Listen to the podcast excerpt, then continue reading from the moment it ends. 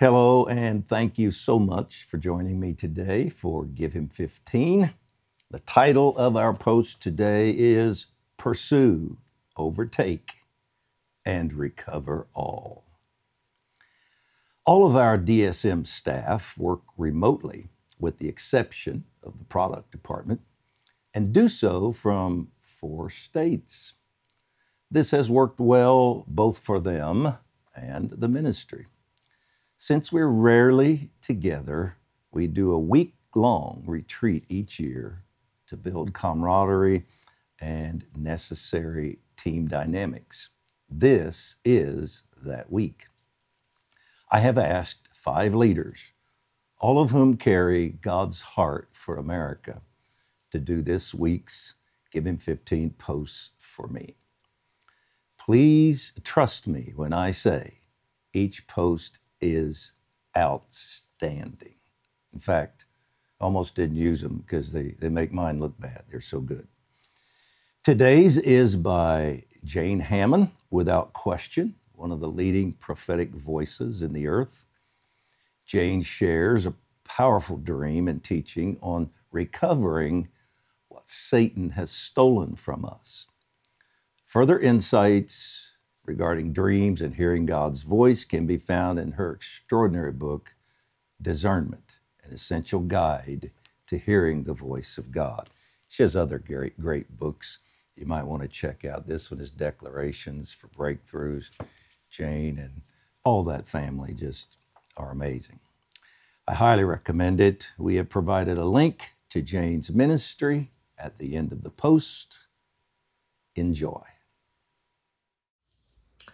Hi, it's such an honor to fill in for my dear friend Dutch Sheets on Give Him 15. This has become such a vehicle for discipling a nation and has had a powerful impact on millions of believers.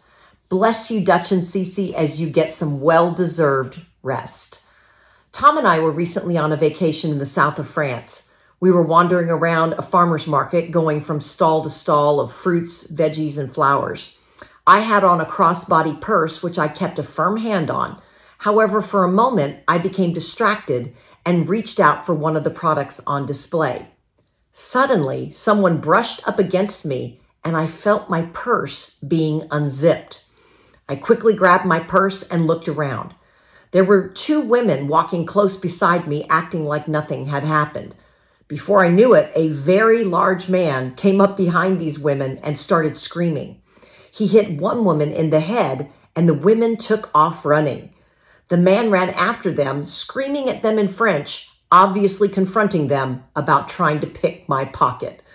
The thieves got away, but were unsuccessful in taking my money from me. How many times has the enemy picked our pockets and stolen from us while we've been distracted by things going on around us?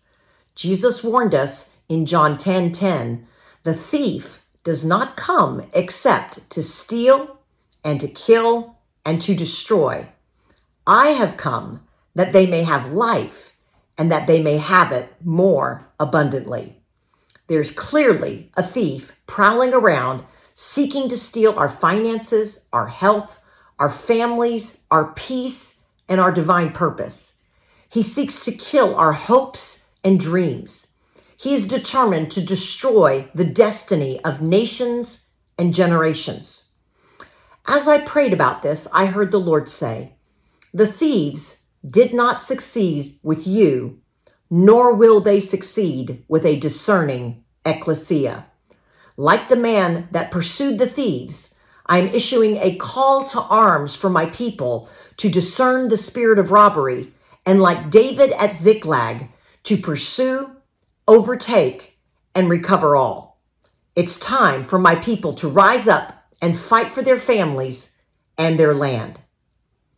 To define call to arms, it means a call to engage in active hostilities, to prepare for confrontation, a demand for a group of people to fight against an enemy, a command to report for active military duty an appeal to fight or engage in a conflict, a battle cry.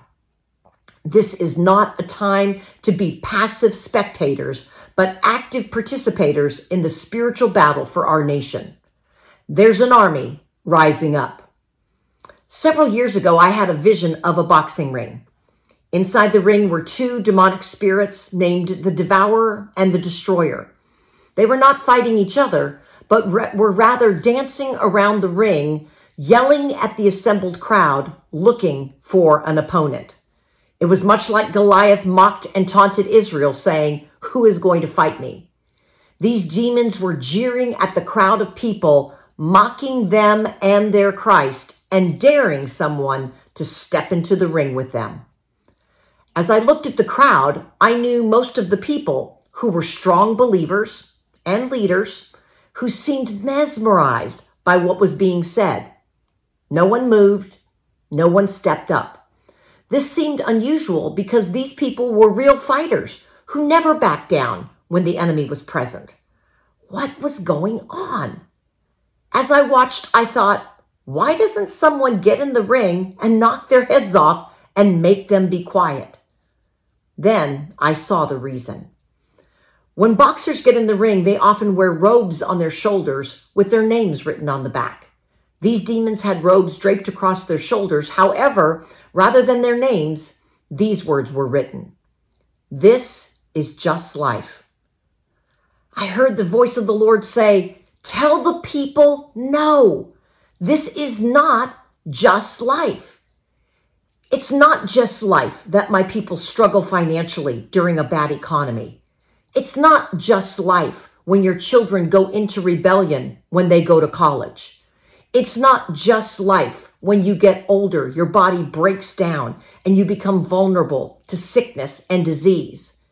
It is not just life that your nation is being swallowed up by wrong ideologies. These are the works of the devourer and the destroyer. Rise up and fight back in the spirit and recover all they have stolen. Now is the time to catch the thief and take back all he has taken from us. Lives are at stake. Nations hang in the balance, waiting for the people of God to rise up and fight back through prayers, decrees, and, and prophecies and prophetic acts.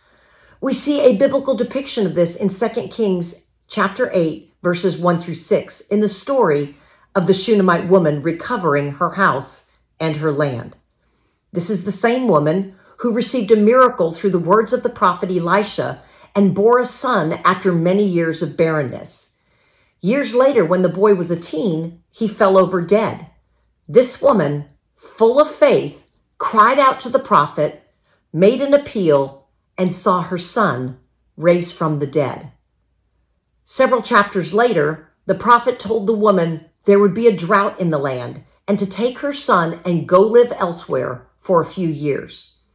She was gone a full seven years, during which time someone else moved into her house and took possession of her land. To be clear, it belonged to her. She obeyed the prophet, but the robber saw an opportunity and took it. She could have just said, Oh, well, this is life. After all, I was gone for seven years. I understand how that can happen. No, she did not accept the this is just life lie. She didn't accept it when her son dropped dead years before, and she wouldn't accept it now. 2 Kings chapter 8 verses 3 and 6 tells us what happened next. It came to pass at the end of seven years that the woman returned from the land of the Philistines, and she went to make an appeal to the king for her house and for her land. So the king appointed a certain officer for her, saying, Restore all that was hers and all the proceeds of the field from the day she left the land until now. Notice, she made an appeal for both her house and her land. This is the position of the ecclesia today. We need to contend for our own house, our family, finances, health, etc. But we also need to contend for our land, our territory, and our nation. It's not an either or situation, it's both and. We need to rise up and boldly come before the throne of grace to make our appeal to the King, an appeal to heaven for full recovery. We must open our mouths to pray, decree, and prophesy. The king's decree was to restore all.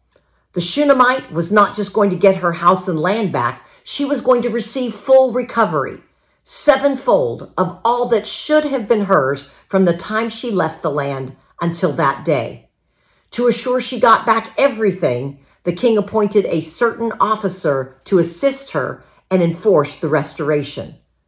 This is the picture of God sending angelic hosts from his throne to war for our families, the church, and our nation. Let's pray. Lord, give me eyes to see everything the thief has stolen from me, my family, and my nation. I repent of the this is just life passivity and commit to answer your call to arms. I will pursue, overtake, and recover all the thief has robbed from me, my house, and my land in Jesus' name. Let's decree together. I decree angels are being sent to bring a sevenfold restoration of all that has been stolen. Prodigals are coming home. Property is being restored, and America will recover her destiny to once again be a shining light to the nations. God bless you all.